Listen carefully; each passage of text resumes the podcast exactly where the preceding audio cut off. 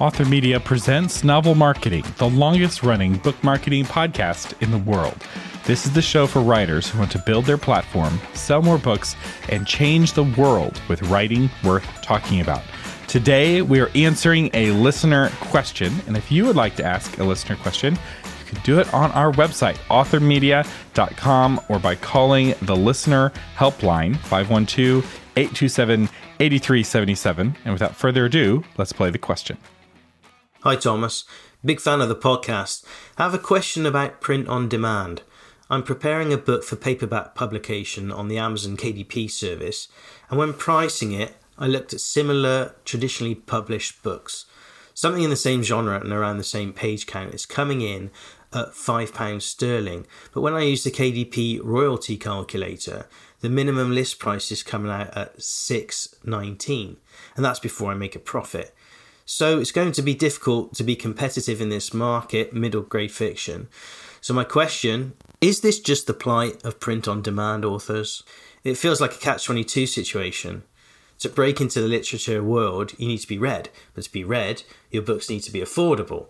So you have to print in bulk, which helps if you're traditionally published. So you must be a big shot already. You get the idea.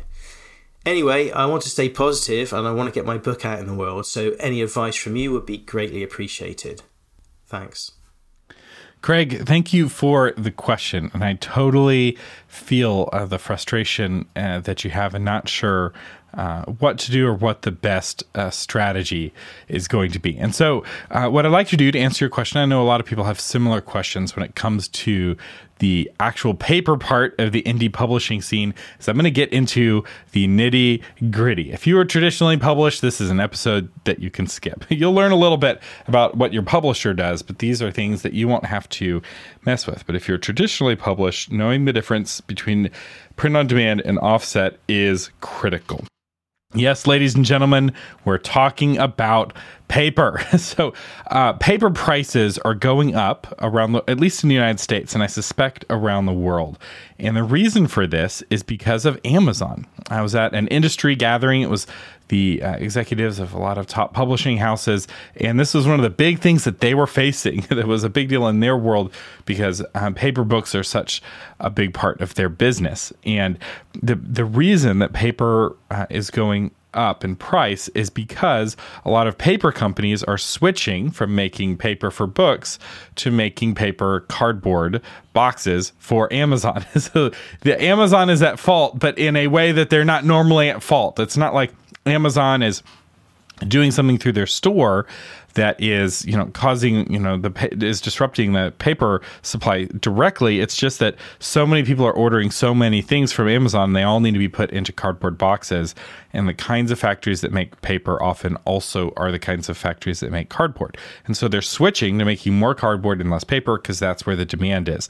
And the result of less supply and the same demand, because people are reading as many paper books as they were last year for the most part, is that the price of paper is going up. This is affecting everyone, not just indie authors, but it is something to understand that's happening in the industry. And it gives an advantage to somebody who got their books printed, like let's say they got 100,000 books printed 5 years ago, back when paper was cheap, and that those books are in a warehouse. They're able to sell their books cheaper than you could selling that exact same book using their exact same printer today. So let's get into the nitty gritty of print-on-demand versus offset. And first, I'd like to explain kind of what print-on-demand is and how it works. Print-on-demand is what is popular with most indie authors, and it uses a technology that's similar to what your office laser printer uses. It uses a drum to apply toner to paper using electricity and heat. And the pros of this is that logistically it's very easy for the author to do. The companies that do print on demand, there's just two of them really that I would recommend. Almost every other company contracts with these two, so you might as well work with those two directly, and those are Amazon and Ingram.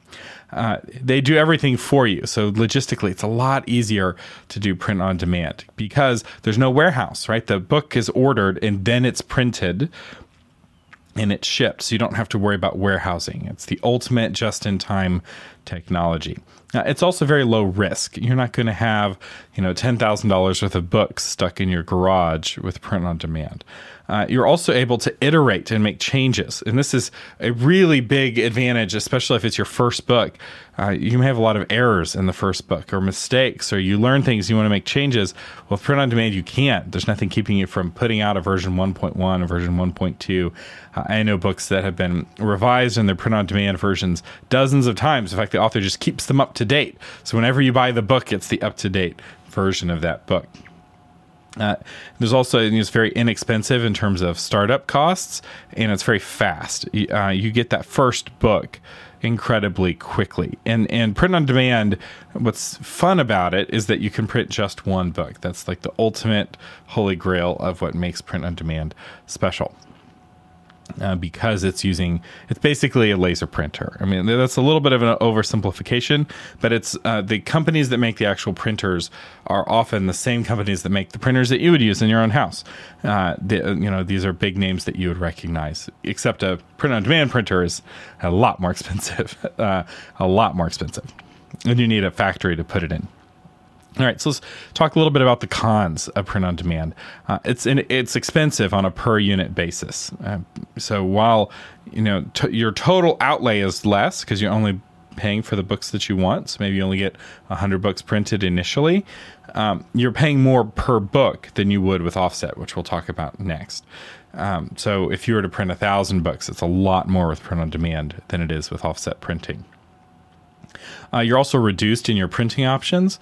So if you're wanting fancy paper or embossing, or you want a hole cut in the pages, like the famous children's book, The Hungry Hungry Caterpillar has a hole in the page for the toddler to put their finger through and be the caterpillar. Can't do that with print on demand. You have to go offset for those kinds of fancy features. If you want your book printed on fancy wizard's paper, it needs to be offset.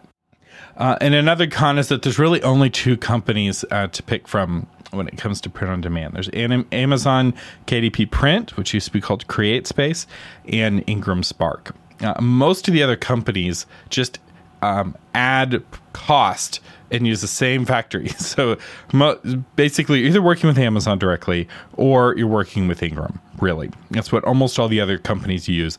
And you might as well work with Ingram directly and not have to pay the middleman to add costs, because a lot of the companies add a ton of cost, which is really unfortunate. And I will say, Craig, for children's books especially, do price compare, because Ingram is sometimes cheaper for children's books. And I know you're writing middle grade, and so that's kind of, it could be a lot of things, and maybe that's just a traditional book. But I would encourage you to compare the price between Ingram and Amazon KDP Print. I find that for the typical 200-page book, Amazon KDP Print comes in a little bit cheaper, and it's also a little bit easier because it's right there in the Amazon platform. But for weird books, often Amazon is not ideal. All right, let's talk about offset printing. Offset printing, it uses metal plates to apply ink to paper. So it's not that dissimilar to what Gutenberg was doing. Now, what Gutenberg did, instead of having a single metal plate, he would put little metal type into a wooden block and use that to press by hand. Offset doesn't do that anymore. We have a more efficient system.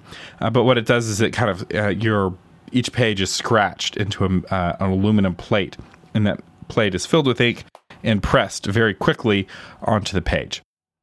So this is very fast for printing a lot of books. So if you wanted to print 100,000 copies of your book, offset might actually be faster than print on demand, because while print on demand is making your book one at a time, you can make your books in batch with your plates with offset printing. Offset printing also is using ink instead of toner, although I will say people can't tell the difference. That's not a knowable thing. You couldn't look and be like, oh, I can tell this is toner as opposed to ink. It's blackness on a white page. So, but it is that it's a different technology. And the reason why offset is so expensive on an upfront basis is that you have to get those metal plates made. Somebody's got to scratch that page into the aluminum, or press it into those aluminum sheets, and that's expensive. When you're only doing 2 or 3 books, it's exorbitantly expensive. If you're doing 1,000,000 books, it's basically free. So let's talk about the pros and cons of offset printing. The pros is that it scales well. So you use the same metal sheets over and over again. Also, if you get a book reprinted and you are keeping the metal sheets, you know, if they're stored, you can reprint relatively inexpensively as well. And this is why one of the differences between indie and traditional. When an indie book gets reprinted or it gets modified, often a lot of changes are introduced, improvements and tweaks, whereas a printing of a book, often almost nothing is changed because they're reusing potentially those metal plates. Maybe they're not being saved, you know, maybe they're melted down and used for some other book, but if they are saved, you can save some money by reusing them. The biggest pros, it's cheap on a per unit basis. You'll be able to get paperback books for $1 a copy, potentially, and maybe a little bit more now that the price of paper has gone up. You could never do that with print on demand. Print on demand is closer to $3 to $4 a copy right now. And I'm not sure what the pricing is in the UK. I know you're based in the UK. So I'd imagine it's similar pricing in terms of how many pounds to how many dollars. I just know the dollar or the pound is stronger, so more expensive. So it's effectively more expensive for you. Sorry about that. But another pro is that you have a lot of flexibility with the paper options. So if you want the fancy Wizards paper and you want the embossing, the spot gloss on the cover, all those things are very easy to do, or are doable with offset printing. It costs extra to do it, but you know, you may decide that it's worth it. So some of the cons of offset printing. One is that it's a little more difficult to interact with the companies. They're less indie friendly. They're expecting you to come in knowing what you're doing and already have, you know, a typeset page that's ready for their printer, because they work with professionals. You know, a professional works at the company. So there's somebody who works at the publisher, and all they do is the typesetting, and they provide the PDF files just the way the printer wants it. That said, well, there's only two print-on-demand companies, really. There are hundreds of offset companies, believe it or not. In fact, your local town probably has a company that is capable of doing offset printing. I found that where these companies are located is typically very near the main post office for your city, because these companies, they use the same kind of printers that they could use for books, or similar printers to what they use for books, for lots of like direct mail. So mailing out catalogs or mailing out other sorts of things like that. Junk mail. Well, I'll just say it. Junk mail. That they are in that business, and so it's beneficial for them to be near the post office because they're taking tons and tons of paper to the post office to be distributed. And it may be worth it to go and visit your local printer and talk to them. I visited our local printer. They were right around the corner from our offices for a time. I took my whole staff at Author Media down there. And they gave us a tour of their facility, and they printed all kinds of things. And they took us to a library of books that they had printed for various authors at various times. And also, they do a lot of printing of books that aren't for sale. So let's say you've got a corporation and you're putting together a manual, right, for your 50,000 employees. They do that kind of printing. But lots of catalogs. So the kind of company that can print a catalog and distribute it to 50,000 houses is the same kind of company potentially that could print a book for you. And so you just go and you talk to them and you can get a bid. So some other cons. It's a slow process. That first book gets to you slower because they've got to make those metal plates. And part of the reason why it's slower, and this is another con, is that proofing is really important. Once those metal plates are made, it's very expensive and time-consuming to make changes. And once the books are printed, there's nothing you can do, right? So if you have a major error and you printed 5,000 copies, that error is in all 5,000 copies. There's nothing you can do about it, which is why traditional publishers have such a higher culture of proofreading and editing and error checking. Because in indie world, with print on demand and ebooks, you can have a major error in your book. Somebody catches it in the first week, you change it on the ebook, and it goes out to everyone on a Kindle. They all get the new version, so the error disappears. And only people who bought the paper book in that first week ever even see the error, because then you change it in that print on demand version of the book, and the error disappears. So maybe, depending on how strong of a launch you had, maybe only a few hundred copies of the version with the error ever go out. Whereas if you're traditionally published, that error is in every single paper copy. And you may be selling books with that error in it years from now because they're sitting in the warehouse. Speaking of warehouses, that brings us to the next con, which is that offset printing is logistically complex. So because you're getting so many copies printed, you have to have a logistical plan for what to do with those copies once they come off the printer. So some printing companies offer warehousing as a service. In fact, the one we got a tour of, they offered that as a service. It was, I don't know, $50 a month per pallet plus, a per unit handling fee. I don't remember exactly what the prices were, but that was kind of the approach that they were using. What I recommend if you're going with offset is to just hire Ingram to do your distribution. They're the biggest book distributor in the world. They have really good global presence in a lot of different places, and they are who all the bookstores know how to talk to. Everybody knows how to work with Ingram, and so there are reasons to go with smaller distributors, and I work with companies that work with smaller distributors, but if you don't know what those smaller distributors are, I recommend you go with Ingram. So Ingram's main business is taking pallets of books and helping them get to bookstores. They added the print-on-demand indie stuff recently. All right, the next kind of printing is something that's sometimes called digital printing. And publishers often kind of make this a little confusing, but this is similar technology to what print-on-demand uses. In fact, I suspect in some cases it's the exact same machine in the warehouse. But these are used for, often small publishers use these when they do short runs. So they'll do a short run of 500 copies or 1,000 copies of a book. And these are getting digitally printed rather than printed with ink. And it's a hybrid in terms of the pros and cons. So it's not as cheap as traditional offset, and it's not as fast as traditional print-on-demand. It's kind of a hybrid in between. And it's a little hard to find, but I found that some companies will offer this. And when you are getting your books priced, often you'll see a shift in pricing when you move from their digital printing quantities, which is often 500 to 1,500, into their offset quantities, which typically starts around 1,500 and goes into the millions on your per unit cost. But I don't really recommend focusing too much on the per unit cost. Instead, I really encourage you to focus on the amount of money it costs to actually do the printing, to do the print run, because it doesn't matter what you spent on a book if you can't sell it. So, and I've seen a lot of authors make this mistake. In fact, this is by far the most common mistake indie authors used to make before the days of print-on-demand, was they were overly optimistic with how well their book would sell. So they have thousands. I knew one author with 100,000 copies of his book, because he got so dazzled by the per unit cost. He's like, well, gosh, if I print 100,000, I can get these for $1 a copy. Why not? So he spent $100,000 printing 100,000 copies of his book.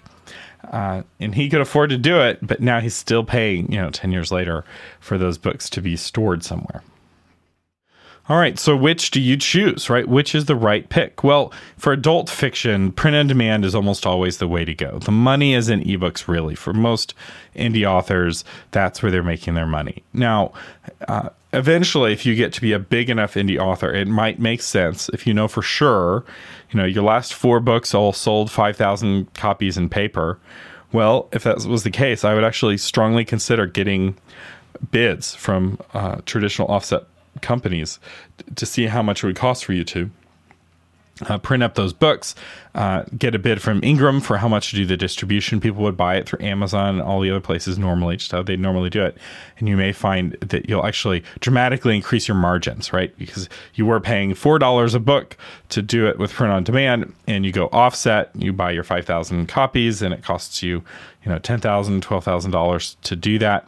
And suddenly you're making twice as much money per book without having to change your price point. It also lets you get a little bit more aggressive on the price point. For nonfiction, it really depends on the size of your platform. So if you speak a lot, offset actually could work. And there's a lot of speakers who will go offset because they know they can sell enough books in person to justify buying up, 5,000 copies of their book in bulk. And so the question really is, can you sell 2,500 paper copies in the first year or two of when the book comes out? And so assuming that you can sell to 25% of your audience, which, it depends on what kind of audiences you speak to and what kind of speaking you do, that would mean speaking in front of at least 10,000 people per year or over those 2 years. And so, for some people, they speak to 10,000 people, every month or two. And so they're like, well, gosh, it really makes sense for me to do it. I remember I've worked with authors who've spoken to whole basketball arenas full of people, and they'll move, 1,000 copies of their book in a day, maybe several thousand copies of their book in a day. They're doing very, very well. But for a lot of people, if you're just like doing workshops at, kind of smaller conferences, and you're just speaking to a few hundred people here or there, print on demand is definitely the better option. For children's books, offset is much more common because children expect the kind of features that offset printing provides. And I have been transformed into a children's book expert. That's all I read now. My daughter is just an insane book reader. She's constantly coming up to me with books. And unfortunately, it's the same books over and over again. We have over 100 children's books, and all she wants is the same 4 or 5 books. But thankfully, it does change. Every month, a book gets dropped from her top picks, and a new book gets added to Mercy. Maybe I should keep a Mercy's list of the books that she's really into. The problem is that she has very basic tastes. So while my wife and I have very exotic tastes, my daughter really likes Goodnight Moon, Dr. Seuss, ABC, really, popular books in that regard. The Hungry Hungry Caterpillar is another one that she really likes. So there's a good chance, if you are going with children's books, you may want to consider offset printing, and middle grade's kind of there as well, potentially, where you may really want to consider offset printing. So how do you solve that conundrum? How do you solve that I need $10,000 to make my book exist problem? Well, the first way to help solve it is to build a following. This is where kind of being known is helpful, right? Having a platform, doing the sorts of things we talk about on this podcast, about building an email list, for instance, and building a following and becoming known, getting in front of folks. There's a few children's authors I've worked with. One of them is a team. They work running the Sunday school program for a megachurch. And they have access to hundreds and hundreds of children every Sunday to beta test their books on. And being in a megachurch, they're connected with a bunch of other megachurches as well. All right, that's a big platform. Makes it really easy. If they decide to go indie, they can very easily get their books in front of a lot of children and move a lot of copies. Another author that I've worked with speaks at, I want to say 50 schools a year. It may have been 100 schools a year. And he does them on a 2-year rotation. So he'll come back to the same school after 2 years because there's a new group of kids. So the school knows who he is, and he comes and he does some sort of performance, or maybe it's a reading of some kind. And he just sells tons of books to the parents of those kids and to those schools.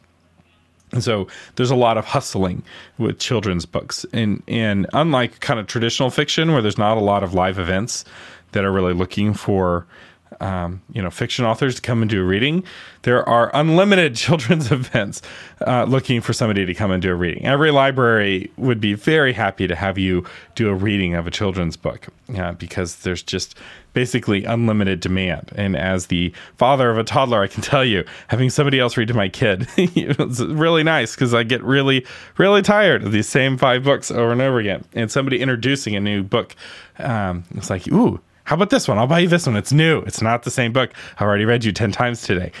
So taking it on tour. And middle grade is, again, it's kind of in between adult fiction and children's fiction. There are still opportunities to do middle grade readings. It's less with libraries, though, and more with schools. So you may have opportunities to do middle grade reading with libraries, but schools are very, very willing for people to come in and do that. So there's a tool I'd like to recommend for all of you to kind of help solve this puzzle, and that is crowdfunding. So the authors that I know who have gone with offsets, the indie authors who've gone with offset and had 2,500 copies of their book printed and who are happy about it in the end were often authors who crowdfund it. They raised the money to print their book before the book came out. This is where you put your book on a website like Kickstarter or Indiegogo, and this works really well for children's books, especially middle grade as well, but not as well, but better than adult fiction, which is harder. So children's books are really easy, and the reason why children's books are so easy is that they're very visual. It's very easy to demonstrate the book. You can show the art from the book. You can maybe read the whole book on your 2-minute video, right? Demoing it. And children's books do really well on Kickstarter, although you'll see all kinds of books do well. I've crowdfunded half a dozen novels on Kickstarter, helping companies do that. And I've created a course, which I'll talk about in a little bit. And I've had a lot of students who've gone through this course successfully crowdfunding their books. In fact, they often send me a copy of their crowdfunded book, which is really fun. I have listeners send me copies of their books, which is really fun. But of all of the books that are sent me, the ones I enjoy the most are the ones that are from somebody who went through the crowdfunding course. They were able to raise the money that they needed to make their book a reality, and now it's a reality. And they didn't think they could afford it, and now they could. In the course, we walk through how to run a crowdfunding campaign. And the first step is to build a crowd. So we talk about how do you build a crowd? And then the next step is to build a campaign. So we go into the nitty gritty on both Indiegogo and Kickstarter. We also have a session that compares them with pros and cons. But we go into the actual campaign itself and we talk about how to put the campaign together, strategies for getting to 100% and the strategies for going beyond 100%, and how to plan your stretch goals, how to put together a budget, the whole thing step by step. And I have, I don't even know how many people have successfully crowdfunded, but it's quite a few after going through this course. You don't have to go through the course to do it. There's a lot of great books on crowdfunding. But I'll give you a few more tips here. And I'm still fighting this cold, so I'm about to lose my voice. But I'll give you a few quick tips. One is, as I already mentioned, build the crowd first. Another one is back a lot of campaigns of other people's crowdfunding campaigns first. This is not just a, so you can reap kind of idea, but it's also a learning opportunity for you. You learn so much backing other campaigns. And I've actually seen the statistics on this, that your likelihood of funding goes up dramatically with the number of campaigns that you've backed. So if you've only backed one campaign, your likelihood of funding is like 15 or 20%, whereas creators who've backed over 50 campaigns have a 60% chance of funding and of hitting their funding goal, which is those are really good odds, just taken, at face value with not looking at any other factors. The other thing about crowdfunding, I'll say real quick, if you don't hit your funding goal, no one's charged and you're not obligated to make the book work. So this is a really great way of testing your idea without spending a lot of money, right? You pitch the idea, you ask the world, hey, do you want this? And if the world says no, you're not out of fortune making it happen. If it's the sort of idea that can only be manifested with offset printing. The other strategy is to just be more expensive, right? And target the higher end part of the market, right? Not everyone is price sensitive. While 50 cents difference in price or a pound or two difference in price is a really big deal for some people, it's not a deal for other people. And so, in fact, some people would prefer to buy a more premium product, right? There's all kinds of worldviews that people have when it comes to money. It has nothing to do with how wealthy they are. Some of the stingiest people I know are some of the wealthiest people I know, and some of the most free spenders I know are some of the poorest people I know, which it's probably a principle in there, actually, if you think about it. But anyway, you can target different parts of the market. So don't be too afraid of being the cheapest, because you can go with that premium positioning. So those are a couple of my quick tips. Back a bunch of campaigns on Kickstarter, Indiegogo, build your crowd first, and build an email list ahead of time. If you do those three things, you're well on your way to having a successful launch. And read at least a book. So if you don't read my book, or if you don't go through my course, at least go through somebody's book on crowdfunding. When we created the course on crowdfunding, there was nothing out there hardly. It was the first ever course on crowdfunding that successfully crowdfunded itself. So a bunch of people had tried crowdfunding courses, and we were the first ones to do it and succeed, which was fun. That was a kind of a fun bragging rights that I have. So anyway, our sponsor today, I've already been talking about it quite a bit, is the Ultimate Crowdfunding Course for Authors. This is a course I put together with Mary DeMuth, and it is excellent. And I'll back it up with a guarantee, right? If you're not, totally satisfied with this course, let us know in 30 days and we'll refund you. You get to keep all the knowledge that you gain by going through the course. But it really is very helpful. And it will teach you how to raise money for your book ahead of time before it comes out and how to do it successfully. And before I forget, I should mention that patrons save 50% on the course.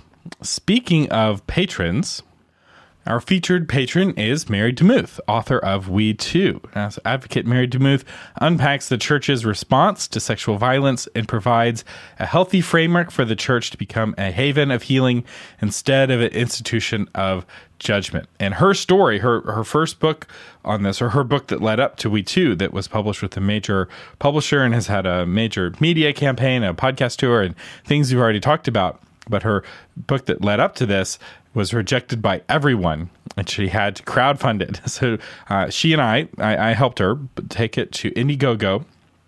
She set a goal of $10,000 because she wanted to go with offset printing, and she wanted to use all the same people she would use if she was traditionally published. And she raised $25,000. So she not only was able to had all the money that she needed to print the book with a major printer, but also to record the audiobook at an audiobook studio. So if you were curious about becoming a patron, you can find out more at authormedia.com. One of the things I've enjoyed about being a parent is Mercy's sense of childlike wonder. She finds wonder in the most commonplace things. Currently, she loves Tupperware. She gets into the cabinet where we store our Tupperware or our plasticware. It's not Tupperware brand. And she carries it all over the house. She loves to bang it on things and just hold it.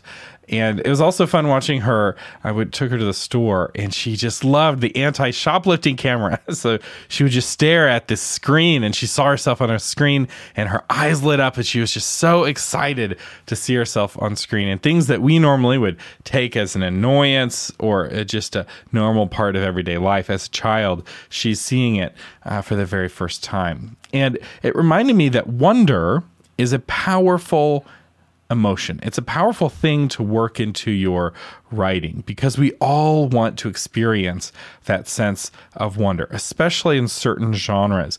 The sense of wonder is a really powerful, motivating psychographic element for readers. So for fantasy, for instance, and even in some sci-fi, wonder is very powerful.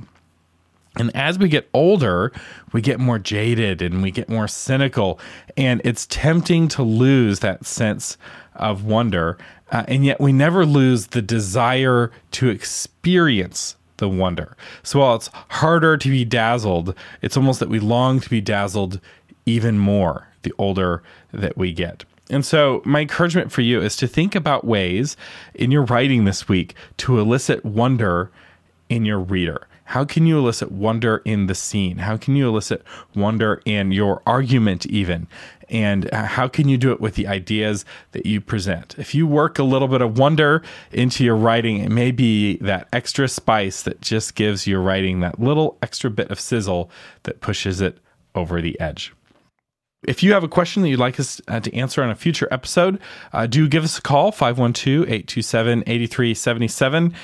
If you want to leave a phone voicemail message with your question, or you can be like our person today, and you can upload it to authormedia.com, and you can upload a nice, high-quality recording. And that way you can get it just the way you want it. But do feel free to mention your name when you leave your question. You can do that at authormedia.com/contact. You've been listening to Thomas Umstead Jr. on the Novel Marketing Podcast, giving you innovative ideas on how to promote yourself online, offline, and everywhere in between. Thanks for listening.